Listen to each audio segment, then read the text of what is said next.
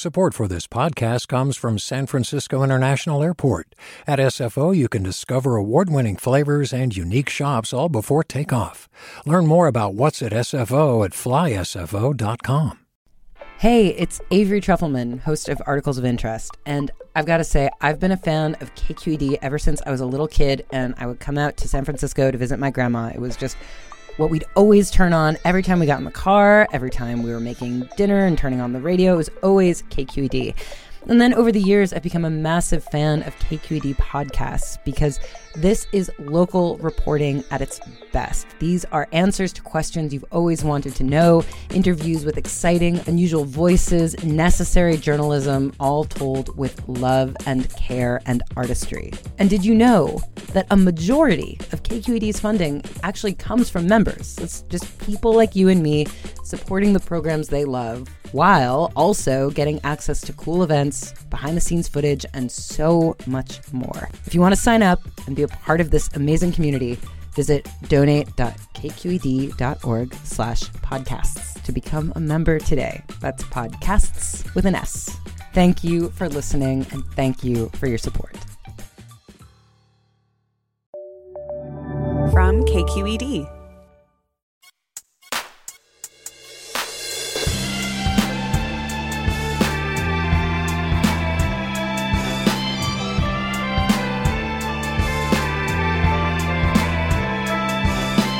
From KQED in San Francisco, I'm Mina Kim. Coming up on Forum, how close is Congress to banning TikTok? Senator Josh Hawley yesterday tried to force a vote on a bill banning the video sharing app before he was blocked by a fellow Republican senator. A week ago, TikTok CEO Shou Chew was grilled by both Republicans and Democrats at a hearing about the company's ties to the Chinese government. Still, banning a platform that 150 million Americans use and in some cases have built their livelihoods on is no small matter, and it's unclear how the U.S. would go about doing it anyway. So, this hour, we look at the different proposals for dealing with TikTok and hear from you. Do you think a ban on TikTok is justified? Join us after this news.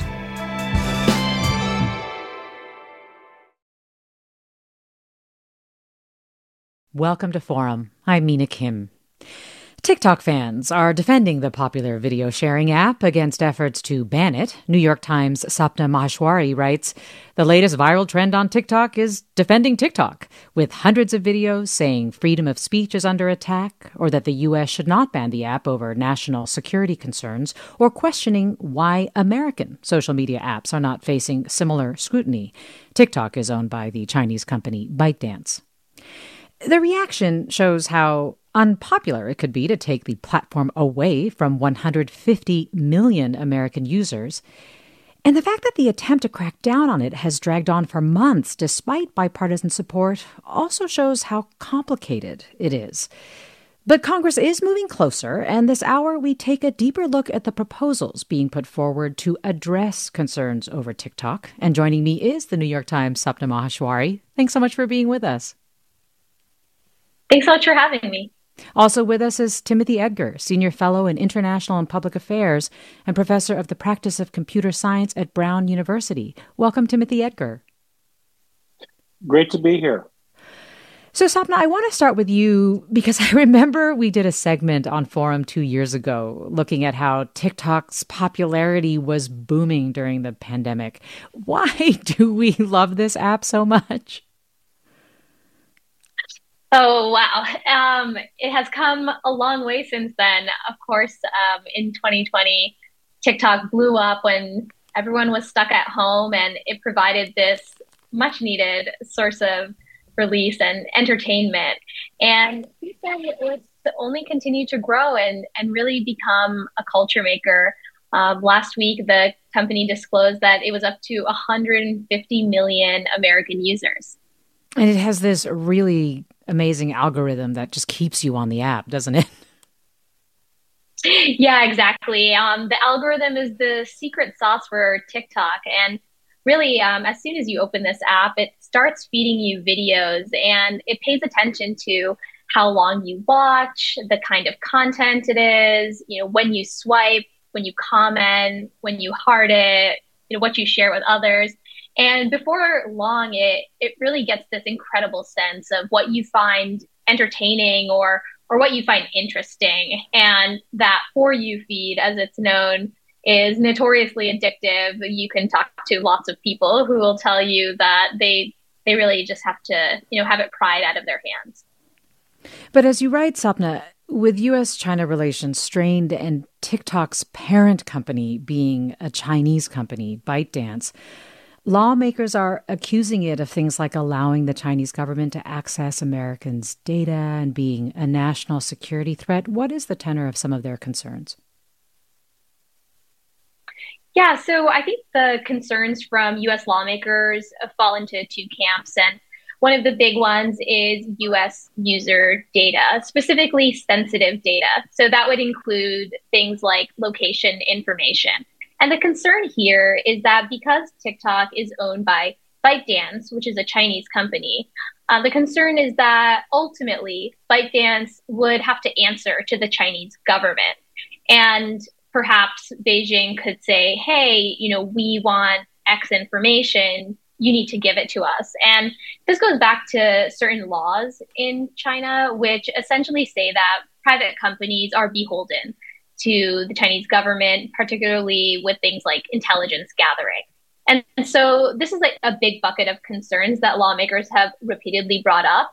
The other bucket is really around misinformation and content. And this is the idea that China, again, through its influence over ByteDance, could potentially, through TikTok, either spread misinformation or suppress um, information um, that would be favorable for China. Well, a week ago, the CEO of TikTok, Shou Chew, who is from Singapore, uh, he appeared before the House Committee on Energy and Commerce and tried to basically assuage some of the fears, address some of the concerns. Let's hear a little bit from it. I want to play a cut from Congress member Anna Eshoo. The thing to think about is what it's done for small businesses, uh, the amount of revenue it's actually bringing back into the system for all of these content creators, for brands for businesses across the country and for the profiles that it's raising of folks that would not have the same voice uh, on any other platform. That actually wasn't Bay Area Congressmember Anna Eshoo. that was uh, Long Beach Congressmember uh, Robert Garcia, who was actually defending the app. But let's hear what Anna Eshoo had to say at the hearing. The Chinese government has that data. how, how can you promise that uh, that that will move into uh, into the United States of America and be protected here? Uh, Congresswoman, I have seen no evidence that the Chinese government has access to that data. They have never asked us. We have not provided. Well, you know what? I've I asked that, that. I find that actually preposterous. Uh, California Speaker Kevin McCarthy also commented on the hearing. He tweeted, It's very concerning that the CEO of TikTok can't be honest and admit what we already know to be true. China has access to TikTok user data. Timothy Edgar, I want to ask you about those concerns by lawmakers. Do you think they are justified? Well, in terms of the potential for access, they are definitely justified. Uh, just because of the nature of any company that operates in any country around the world is going to have to answer to the government uh, of the country that they operate under. Uh, so in our um, in our uh, you know in our country, our companies like Meta and others have to cooperate with the NSA, uh, and TikTok has to cooperate with Chinese authorities. Um, there's really no doubt about that. And the debate between the CEO of TikTok and the members of Congress about whether TikTok's data actually had already been transferred to Chinese government or was simply available to it might be seen as, as sort of beside the point. As sort of beside the point because because the Chinese government could at any time ask for that data uh, from ByteDance, and ByteDance under Chinese law and certainly under uh, the authorities that you know an authoritarian government has would be able to get it uh, because ByteDance would then ask for it from TikTok. Now there have been ways that TikTok has tried to insulate itself from ByteDance, um, Project Texas, which I'm sure we'll talk about in in this show, and others. But the fundamental reality is that TikTok is a Chinese company, and as as such, it has to answer to Chinese law. But that's no different than any company in the uh, technological era. Every company is going to have to answer the law of uh, countries in which they operate. And uh, in this case, uh, TikTok obviously is of real concern to the US. Um, in the past, many US companies have been of real concern to countries around the world. Yeah. Is it also besides the point, Timothy Edgar, that TikTok CEO Shou Chew said that he has no evidence that the Chinese government has access to data. They've never asked for it and so on. Is that also besides the point to you? Uh, I mean, it's it's difficult to say. The, the reason that I don't find those reassure those those statements very reassuring um, is that uh, they at any point could be asked for their data, and e- even if they had been in the past, um, you know, even again in our own country under our own laws. Uh, there can be gag orders or secrecy orders placed on technology companies, and it wouldn't even be legal for that co- company to disclose that those requests had been made. Uh, so, you know, I, I, don't really see how the CEO of TikTok can make any kind of assurances about the security of use, the user data from uh, the government of China when the company is owned by a parent company, which is a Chinese company. Um, it's just not a credible assurance to be able to make. Sapna, you've also reported on how the Justice Department is investigating ByteDance for allegedly spying on journalists, which was something that I understand employees did. But can you just tell us a little bit about that? That has been something that's been pointed to as potential evidence that maybe a government actor was behind that. Yeah, this has really worked against ByteDance and TikTok in terms of reassuring lawmakers and and other experts on on their practices. But essentially, what happened was last summer, um, a reporter had obtained um, a lot of leaks um, from internal meetings at TikTok. And it turns out ByteDance uh, employees went about trying to figure out the source of the leaks. And in the course of that, um, four of their employees accessed this reporter and another reporter's TikTok data, um, including information tied to location to try and ascertain, you know, who might have been passing this information on to her. Um, two of the ByteDance employees were actually located in China and two were in the US.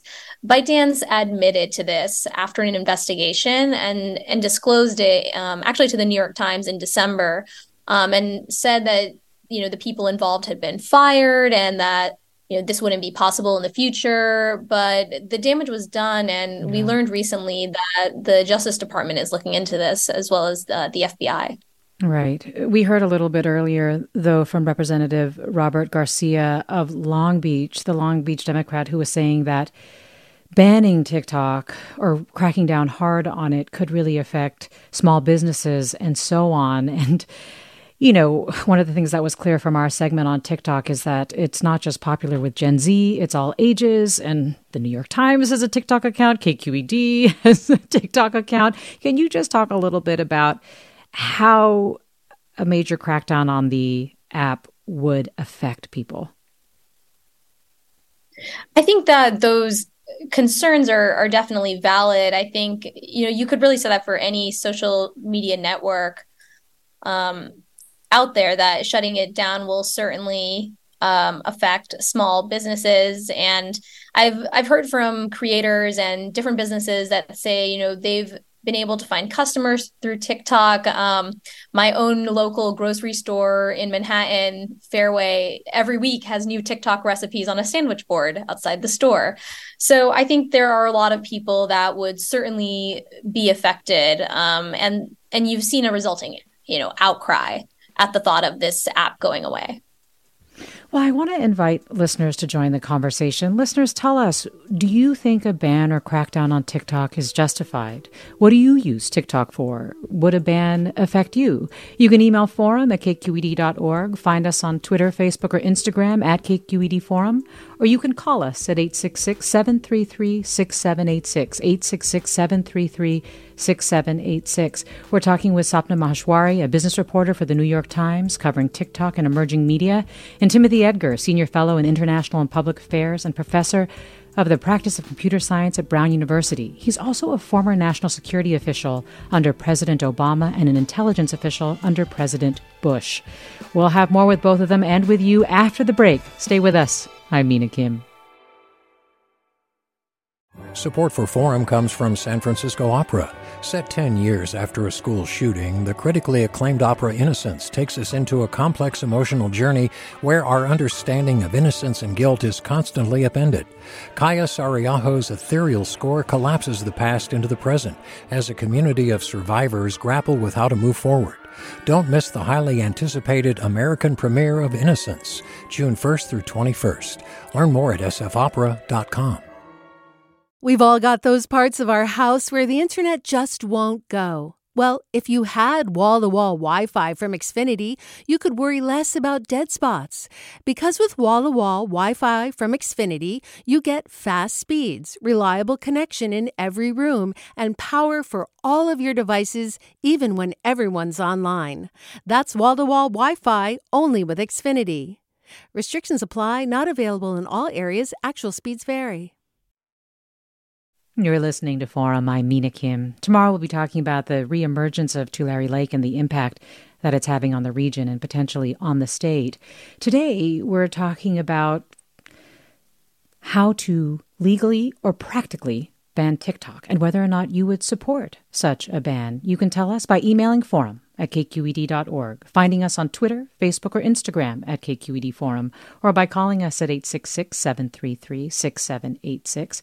We're talking with Timothy Edgar, former U.S. national security and intelligence official, now professor of computer science at Brown University, and Sapna Maheshwari, business reporter for the New York Times. And you, our listeners, are already weighing in with comments. This listener tweets, the U.S. has something very unique. It's called the First Amendment, and it clearly states that Congress shall make no law abridging the freedom of speech. Here's an idea. If you don't like TikTok, don't use it. But Congress has no right to ban it. Annie writes, Yes, TikTok should be banned. The primary concern is the predictable use of this addictive platform by the Chinese government to further manipulate and divide Americans. The use of personal information gleaned from TikTok users for nefarious purposes is a secondary concern. Considering the lack of critical thinking skills displayed by too many and by the divisiveness that Trump was too easily able to create, there is no question TikTok needs to be banned outright. Meanwhile, our schools need to teach critical thinking skills earlier and more often. Timothy Edgar, I want to ask you I had referenced in the Billboard of our show that there was an attempt by Senator Josh Hawley to try to get a vote on basically a pretty restrictive proposal that would be the closest thing to an outright ban. It failed in part because fellow Republican um, Rand Paul blocked it from coming to a vote. But I'm wondering what is the likelihood that an outright ban would hold up as a constitutional matter? even if it were to pass? Uh, that's a great question. I, I, think that you know politically we're getting closer and closer to a potential ban, uh, just because both parties are kind of one-upping each other about trying to to bash TikTok. If it did go into effect, it would immediately be challenged under the First Amendment. Um, part of the reason Congress would need to take action, because the president has a lot of powers to ban uh, things for national security purposes, uh, is because there's an exemption in that that existing law for information, uh, things like magazines, newspapers. Uh, back in the old Cold War days, uh, we thought those should be exempted from those bans because of freedom of expression and the First Amendment. Um, and so Trump's ban got struck down by the courts basically because of that provision. Now, if Congress changed the law uh, and took that exemption away from TikTok, you still have the First Amendment. Um, and I kind of feel like, you know, both of those comments you read were spot on. The First Amendment gives us very strong protections against the government trying to ban an entire website like TikTok, uh, an entire app. Um, and, you know, as we've heard, not only 150 million users, but many creators rely on it. Um, so you'd have to show some very strong justifications for a ban. And I think where it would be vulnerable is uh, not in uh, saying that there are no concerns around TikTok for privacy or national security when there obviously are, but about whether there are less restrictive alternatives than an outright ban. Um, that's what the courts are going to zero in on. They're going to say these are some legitimate national security concerns here, but can we solve this problem without having to go all the way to an outright ban? Um, and that's where I, I, think a ban might be really vulnerable in the courts. Hmm. Well, let me go to caller Helena in Fremont. Hi, Helena, you're on. Hi, thank you for having me here. So, Um, I'm glad we have this topic today. So one thing I want to point out is that I want to make sure all the voice representing the user can be heard. So one thing I want to uh, particularly say that uh, my daughter is 15 years old. She is one of the 150 million users, and actually she did some research and she interviewed lots of peers. Mm, at this moment, none of the teens agree to buy TikTok. Hmm. I feel that even that they are a big portion of the user, we should definitely give them a chance to raise their voice. I think two particular reasons they mentioned that number one, you know, from the parent's perspective, from the educator perspective, if you want to take something away from the young teens, right? Then you need to give them an option. If you cannot do what you are doing, what are you passionate about on this platform, then what other option you give to them? I think that's very important. And this is also a way to show teens that, you know, we are not just a we respect your voice, respect your right, and mm we're giving you the right platform to use. Helena, thank you. Sapna, I, I think there is also just the practical matter of even doing this ban, an outright ban, for example. It feels like it would be such a difficult thing to do technologically, given the fact that I think you reported that there are people basically posting on TikTok on ways to get around it if it is banned. Yeah, you you already have this category of videos on TikTok of people explaining, you know, if the app gets banned, like here's what to do, here's how we can still use it. And we also saw sort of a miniature version of this. Um, I wrote a story a couple months ago about uh, a ban of TikTok at Auburn University. Um, you know, full of teenagers and and young twenty somethings, and essentially they blocked TikTok from being used on the campus Wi Fi, but it had virtually no effect because students would access TikTok by just using their cellular data. So that was a kind of interesting example of you know how a ban might work. Timothy Edgar, as a computer science professor, I'm really curious, as a practical matter, could an outright ban be enforced? It can't be easy. Well, I think it could work more easily than some people might think. Um, you're never going to be able to ban a determined user from trying to get to TikTok. They can use VPNs. That's a common practice. Um, virtual private network. That's a common practice in many parts of the world where certain websites or services are banned. In fact, it's often used to get to American websites uh, that are banned in China, ironically enough. Um, but a, a, ban would really be directed at what we call intermediaries, at the big companies. At, at you take it away from the App Store. Uh, Apple's going to comply with that. You take it away from uh, the the Android uh, Play Store. Uh, Google and other companies will comply with that. Um, you could even seize domain names. Uh, the government does that routinely when there's illegal content. They go to the registry, which looks at when you put in a website in your browser it translates it into the numbers, uh, the IP addresses that are associated with that website. The registry can be uh, seized by the US government. So you put in TikTok, and up a page would come up that says, This website has been seized by the US government. Um, so there are many, many ways in which a very large percentage of TikTok's users would find it much more difficult to use the app uh, or access the site and I think the majority of them would just decide to move on to some other video sharing app. Mm. And it would really devastate TikTok's US business.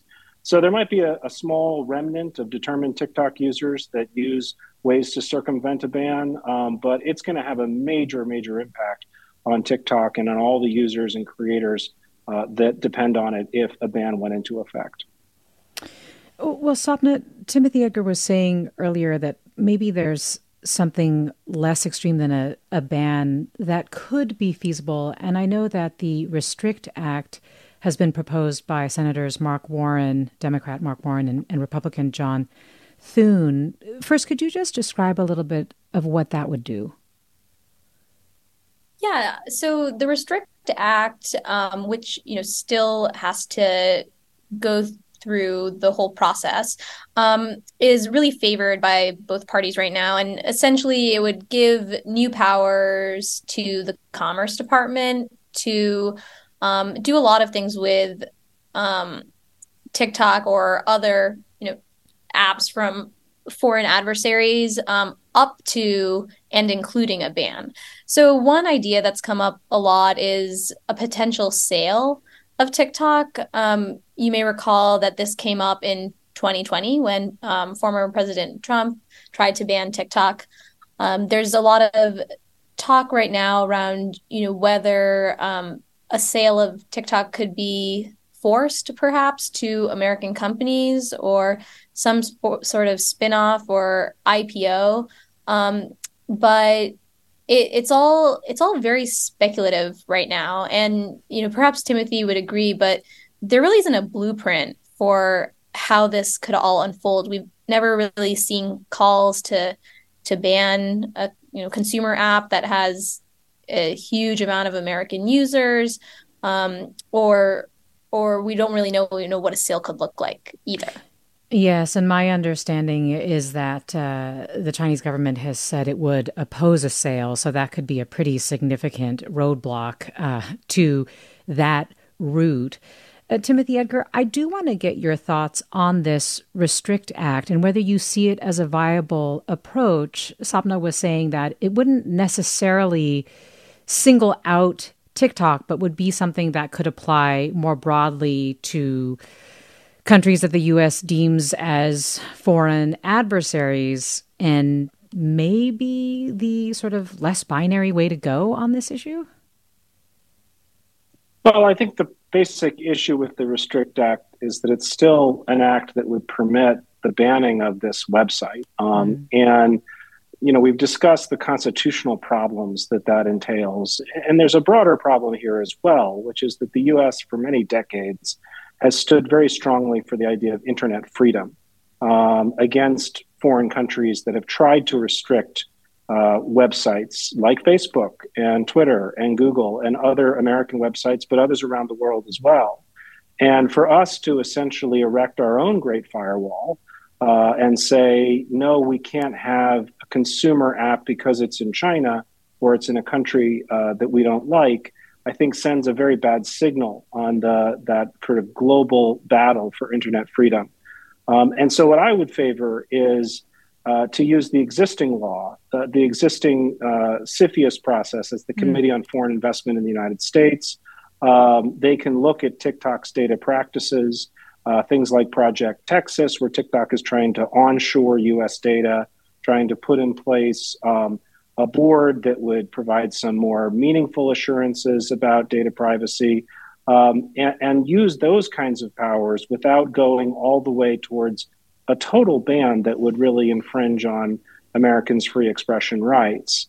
Um, so that would be my preferred policy outcome. If if the Restrict Act passes, uh, then of course you know we're in a different world where uh, we have these stronger powers. But again, uh, you would still have to make sure that whatever the government chooses to do, whether that's some kind of stricter control or a ban, would actually stand up in a U.S. court challenge. We have a listener who's sort of echoing some of the things that you said. This listener writes Keep in mind that Facebook is banned in China and has been for many years for the exact reasons you are discussing. The Chinese government wants to control the flow of information and have the ability to push their own messages.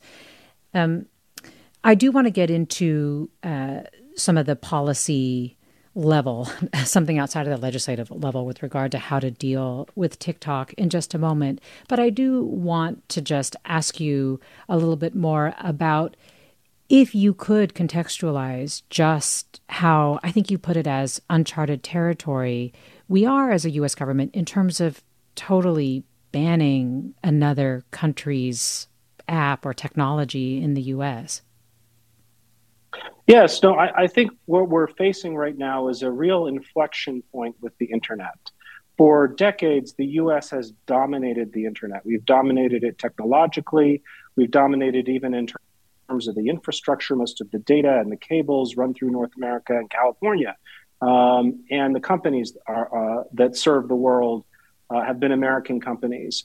And other countries around the world have had real issues with this around privacy, around security. Uh, the Snowden disclosures back um, in 2013, 2014 uh, illustrated this for many people that, wait, we have kind of an advantage here. Our intelligence services have access to the world's data.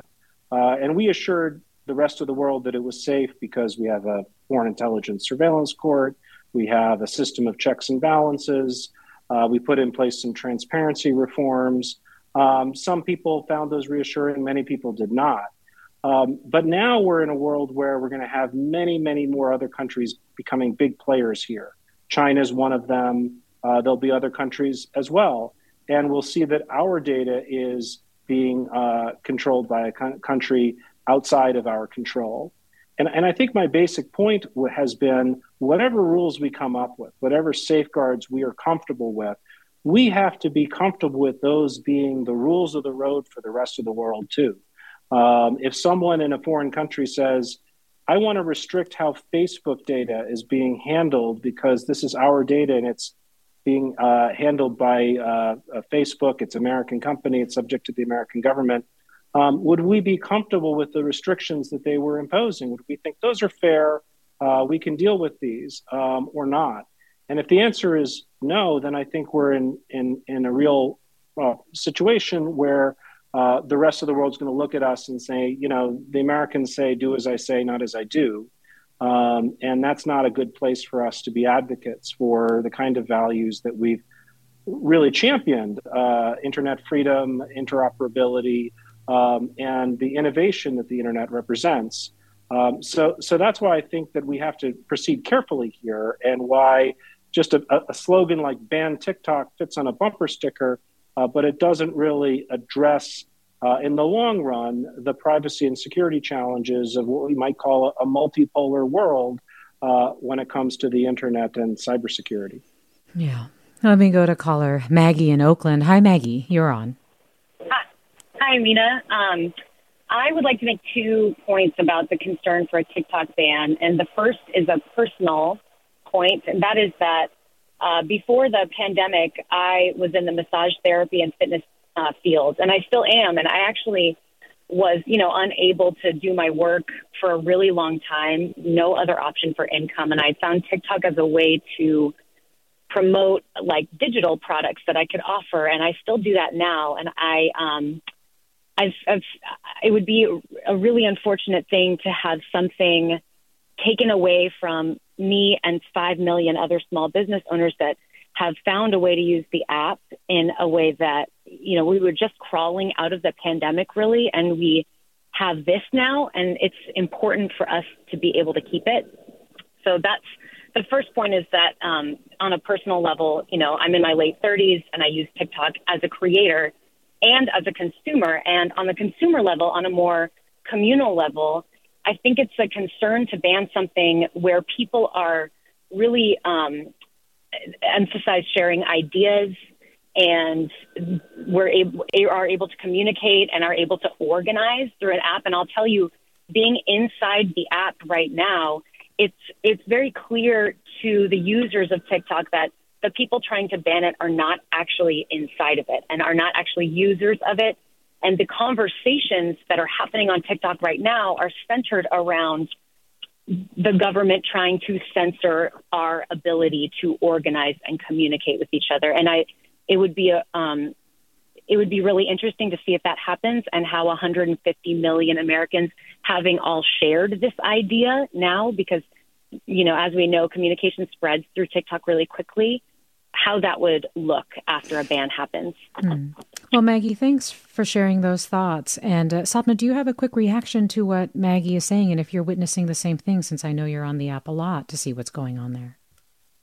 Yeah, I I think what Maggie's saying is is definitely reflected on the app. Um, we just wrote a story about the outcry from from TikTok users around the conversation in Washington. And in the past few days, you you've definitely seen clips of certain questions from lawmakers around sort of the basics of the internet going viral. They're using a lot of TikTok's classic tools, um, you know, music and and editing and reaction videos um, to to really highlight what they found absurd in many cases about the hearing and to express their dismay around any talk around this app going away.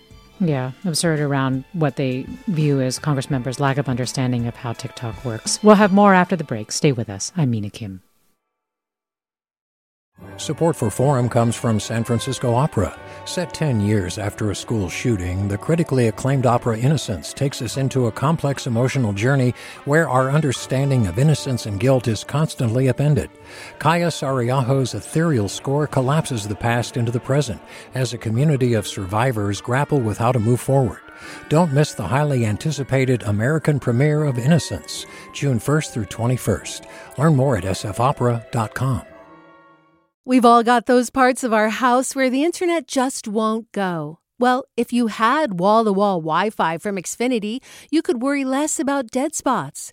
Because with wall to wall Wi Fi from Xfinity, you get fast speeds, reliable connection in every room, and power for all of your devices, even when everyone's online.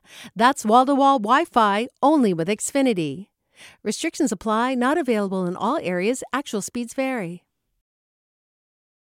You're listening to Forum. I'm Mina Kim. We're talking this hour about proposals to outlaw or crack down on TikTok, what's behind them, and what a ban could look like, whether it would be legal or practical, and what it could actually accomplish. We're talking with Timothy Edgar, Senior Fellow in International and Public Affairs and Professor of the Practice of Computer Science at Brown, also a former national security official under President Obama and intelligence official under President Bush.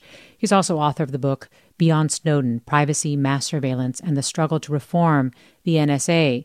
Sapna Maheshwari is with us, business reporter for the New York Times, covering TikTok and emerging media. And you, our listeners, are weighing in with questions about the different approaches to dealing with TikTok, whether or not you think a ban or crackdown is justified of TikTok and how it might affect you, whether you think a ban could even work. Email forum at kqed.org. Find us on Twitter, Facebook, or Instagram at KQED Forum. You can call us at 866 733 6786, 866 733 6786. This listener writes The U.S. has something like 150 million TikTok users, and Google, Facebook, Instagram all have tracked users for years, yet it's TikTok the government wants to ban. Just how technologically illiterate are those in Congress and in the government? Calling the shots. Another listener writes Social media has been proven to be addictive. Why do we allow children under the age of 18 to be on TikTok but not smoke cigarettes? Yes, there are likely positives to TikTok, but the negatives far outweigh the positives, and it should absolutely be banned. Let me go to caller Craig in Berkeley. Hi, Craig. You're on. Hi, Mina. Um, yeah, I think some perspective here on what our government tends to do in this uh, these kind of situations and what they're doing right now is needed, and that is that this isn't about TikTok. This is a, this this is about taking rights away from the American people in the sense it's sort of like the Patriot Act for the internet um, uh, without a 9/11, and they're looking for a 9/11. They're trying to blow TikTok up into a 9/11. Um, and the fact is, is what the, the this is about the Restrict Act and passing the Restrict Act, which has gives Congress and the president and our government incredible powers to do all take all kinds of rights away from us and to, and to monitor all of our devices. How's this for if you circumvent the ban on TikTok under the Restrict Act, you could be subject to a million dollar fine by using a VPN. You could be subject to a million dollar fine and up to 20 years in prison. How you like that? This is about this is literally about extending government powers taking away the American people's ability to communicate with each other, and uh, particularly on political things that you know jump up very quickly and spread very quickly need to be talked about fast, like this issue right now. Um, I think it's just really telling that they're not trying to pass laws that say it's illegal. The algorithms mm. that, that that that psychologically damage our children and our and our people are uh, we're banning those. Um, we're ba- we're banning the things that um, the predatory information data the data gathering that they're doing because they know if they if they actually were representing the American people's interests, that's what they would be doing. But then they would have to start investigating Facebook and Google and everybody and saying, hey, you either have to stop these practices because they're now illegal, or yeah, we're going to shut you down. That well, uh, Craig, sorry to interrupt you there, but it, I, I understand and get the sense of what you're saying and what you're feeling. The one thing I do want to confirm though, Sapna, is is Craig right about the punitive aspect uh, in the Restrict Act? Because I thought I saw a spokesperson for Senator Mark Warner saying uh, that the bill's criminal pen- penalties, um, the idea that it includes a fine up to a million dollars and or imprisonment, of up to 20 years would not apply to individual users who would use a VPN to use the app. Um, that is also my understanding. Um, even though I do understand um, the the concerns around the the act. Well, Timothy Edgar, you talked about how you favor the process involving the Committee on Foreign Investment in the U.S. Can you talk a little bit about that? And of course, if you have any light to shed on on the penalties associated with sure. the Restrict Act, please feel free to do that as well. but but curious why you also. Well, I was just I was just looking at the penalties provision right now, and I was wondering uh, who's right about that. Um, I think this is one of the reasons why it's always a good idea to slow down and read the legislation carefully. Uh, the caller mentioned the Patriot Act. Uh, before I was in the government, I was actually at the ACLU uh, doing privacy and civil liberties advocacy in those a few years after the Patriot Act. And that was one of the great lessons we learned was don't pass huge pieces of legislation uh, without sitting down carefully and looking at them. Uh, there are criminal penalties of up to a million dollars uh, in the Restrict Act. Exactly how they apply to exactly what kind of violations, I think, would require a lot more uh, thinking about and looking at the technical language there. Um, but as far as the current process, the process involving CFIUS, um, you know, the point is that when uh, foreign companies are involved in the U.S. economy, um, and when foreign investors are, uh, you know, owning certain kinds of critical industries, we do have a process for reviewing that uh, for national security concerns.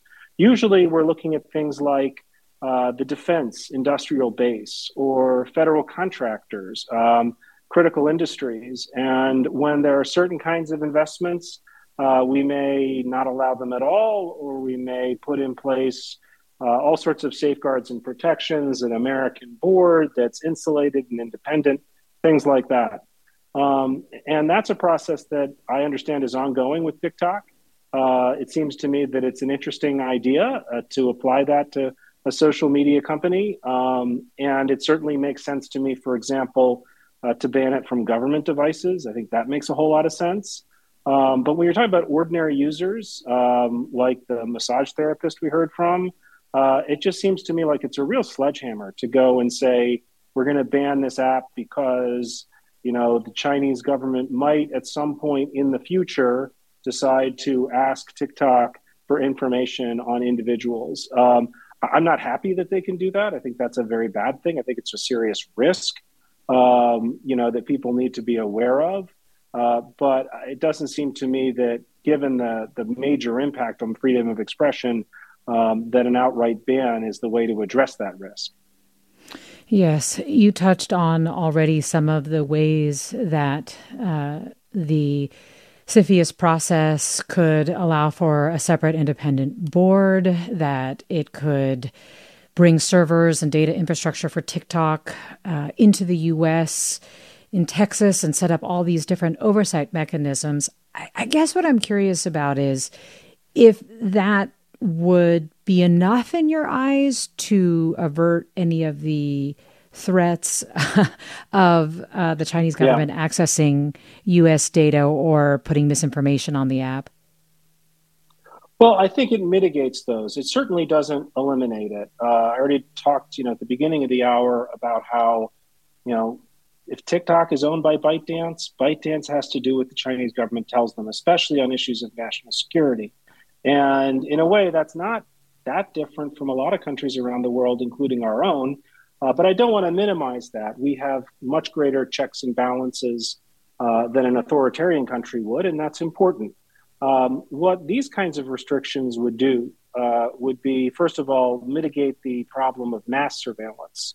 Um, it is, there is a difference between TikTok just shipping all of its user data to the Chinese intelligence services and uh, TikTok, you know, having to respond to a particular individual request. I mean, those are different things. Um, and if we have the right technological controls in place, um, so that not only do we have some legal controls, some legal independence for the US operations, but also some technological guarantees, uh, you know, those could, I think, at least mitigate the risk uh, mm-hmm. to the privacy of US users. Uh, wouldn't eliminate it entirely, Uh, but you know, there's nothing that would eliminate that risk entirely, even with companies that aren't Chinese. The Chinese have an active uh, intelligence service around the world. They may use uh, insiders in other companies to try to gain access to U.S. user data, even without uh, owning the company. Uh, so we need to look at this, I think, from a, a risk management perspective, which is often the case in issues involving cybersecurity. I think what I'm also hearing from you is that we need to look at this, this as something that would hold up in the courts as well if it were challenged. And it sounds like you also think the CFIUS process would be stronger in that way. I think absolutely. Um, you know, one of the things that the courts, when they look at an infringement on the First Amendment rights of Americans, and we certainly heard some pretty serious infringement possibilities here, they ask two questions, and it's the compelling interest test. The first question is Is there a compelling interest that the government has in national security or things like that? I think they might pass that uh, here, at least with those concerns we've heard about. Uh, but then the next is is this the least restrictive way of addressing that interest? That's what's called narrow tailoring. Um, and I think that an outright ban is sort of the opposite of narrow tailoring. Uh, an outright ban is just, well, we couldn't figure out how to address this risk any other way, so we just banned it entirely. Um, so I, think that a, a more surgical approach not only would be a better approach from a policy perspective and do less damage to kind of the US values around internet freedom around the world, but it would also be much more likely to stand up in courts. Well, this listener writes How would China retaliate against U.S. companies if TikTok is banned? What are your thoughts on that, Tim? Um, you know, that's a great question. I mean, relations haven't been so good with China already. Um, you know, certainly China bans a number of U.S. companies, uh, so maybe they would ban more U.S. companies. Um, I don't fundamentally think that would be the reason that I would make our policies. China is going to do what China is going to do. Um, I think this debate is really much more about America and what we think the internet should look like, uh, what our values are when it comes to freedom of expression and internet freedom around the world.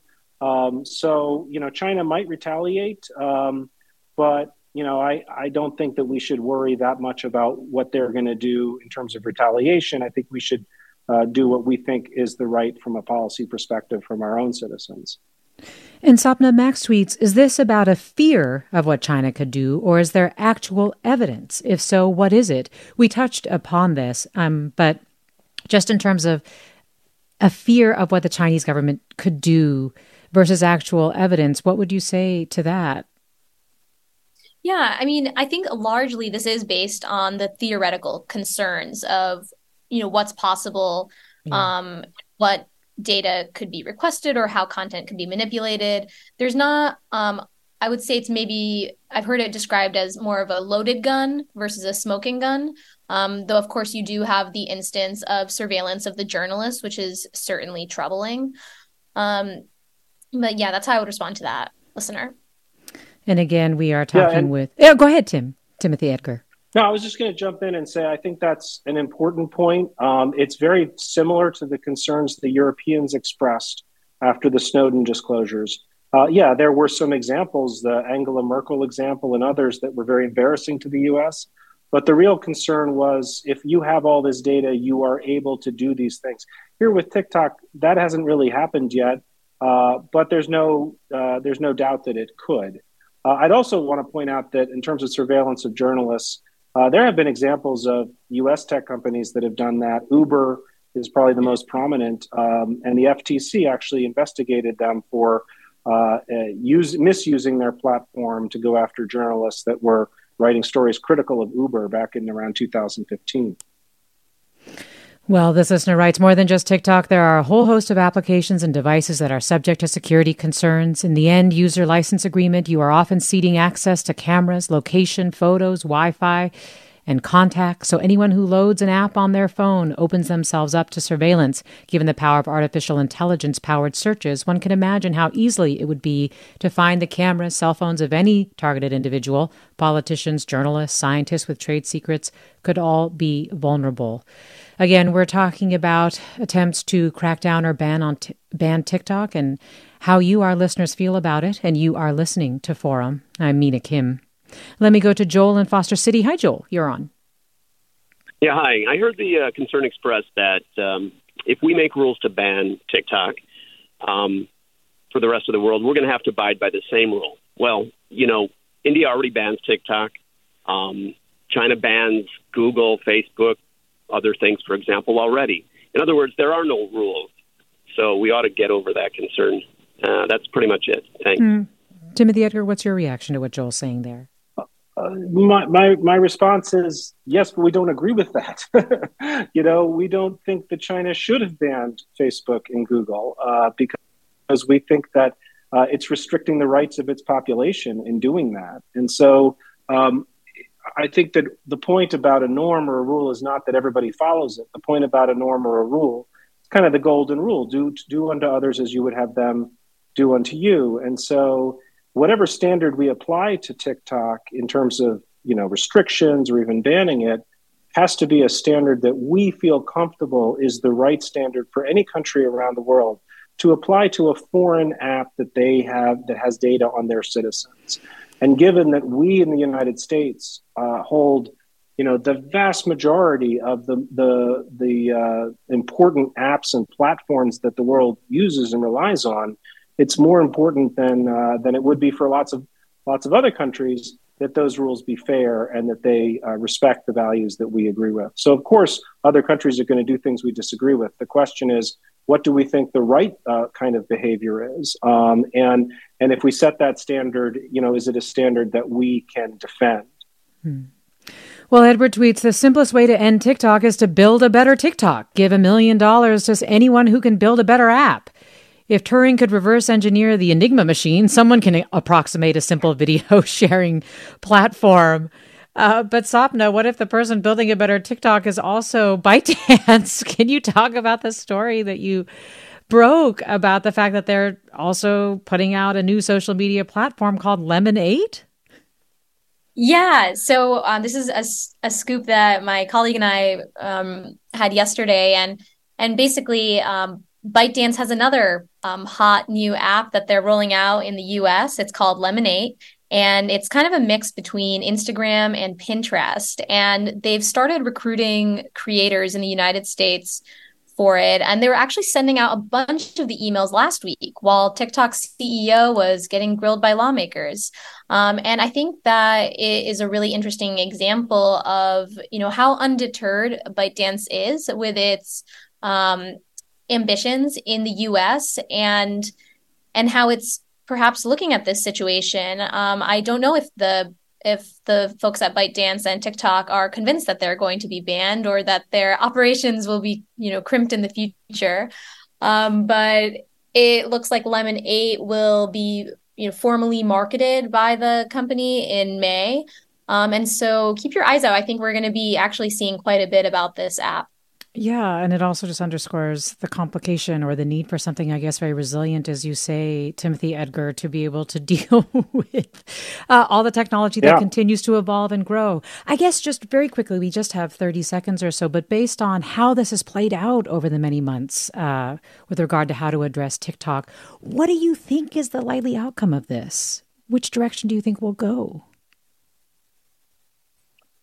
Well, I guess I would think that we're moving towards a ban um, and that that ban might even happen. Uh, but I do think it'll be challenged in court. And so I don't think it would necessarily go into effect and certainly not right away. Um, you know, I think there are a lot of reasons to think again about whether a ban's the right way to handle what are very legitimate security and privacy concerns about TikTok and about many other big tech platforms as well, but certainly about TikTok. Yeah. Do you think people underestimate TikTok users underestimate uh, the risks? I, I do actually because I do think it's a little bit like like the caller mentioned the Patriot Act. When both parties are on a roll, things can happen much more quickly in Washington than we're used to. Hmm. Timothy Edgar, former U.S. National Security and Intelligence official, thank you so much. Thank you. Sapna, sorry, you had something really quick you wanted to say, 10 seconds? Oh yeah, um, we'll definitely follow along um, with you know what folks are, are saying here. Wouldn't want to speculate, but would just want to note that India did ban TikTok in 2020, and it is still banned there. So an interesting one to pay attention to. Sapna Maheshwari of the New York Times. Thank you, Susie Britton, for producing today's segment. Thank you, as always, listeners. This is Forum. I'm Mina Kim. Funds for the production of KQED's forum are provided by the John S. and James L. Knight Foundation, the Generosity Foundation, the Germanacos Foundation, and the Heising Simons Foundation.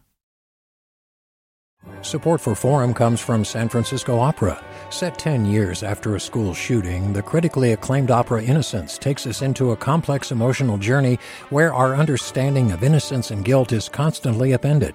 Kaija Saariaho's ethereal score collapses the past into the present as a community of survivors grapple with how to move forward. Don't miss the highly anticipated American premiere of Innocence, June 1st through 21st. Learn more at sfopera.com. We've all got those parts of our house where the internet just won't go. Well, if you had wall to wall Wi Fi from Xfinity, you could worry less about dead spots. Because with wall to wall Wi Fi from Xfinity, you get fast speeds, reliable connection in every room, and power for all of your devices, even when everyone's online. That's wall to wall Wi Fi only with Xfinity. Restrictions apply, not available in all areas, actual speeds vary all over the country. We need to improve reading in Wisconsin. Schools are changing the way they teach reading. I'm calling for a renewed focus on literacy. We have gotten this wrong in New York and all across the nation. And it's happening because of a podcast. I think your podcast has changed my life. And I'm going to share this podcast with everyone I meet. Sold a Story investigates how teaching kids to read went wrong. New episodes of Sold a Story are available now.